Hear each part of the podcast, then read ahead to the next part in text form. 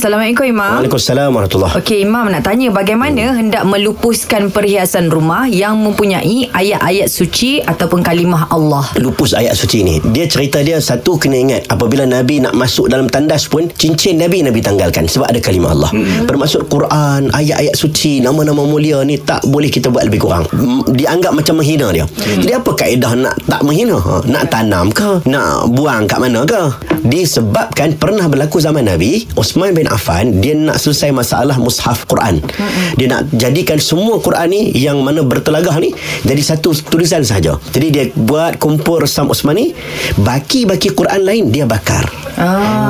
Ha, jadi menunjukkan hari ini kita ada kaedah cara nak lupuskan Quran adalah dengan membakar. Membakar. Tapi syarat membakar kena ingat tak semua boleh bakar dekat tong sampah, dekat tempat pembuangan sampah sebab dia Quran. Ha, ada sebahagiannya hari ini KDN dia bagi cara macam mana nak apa nak lupuskan Quran. Ha, abunya nak letak mana, kena bakar sampai jadi abu, macam-macam lah.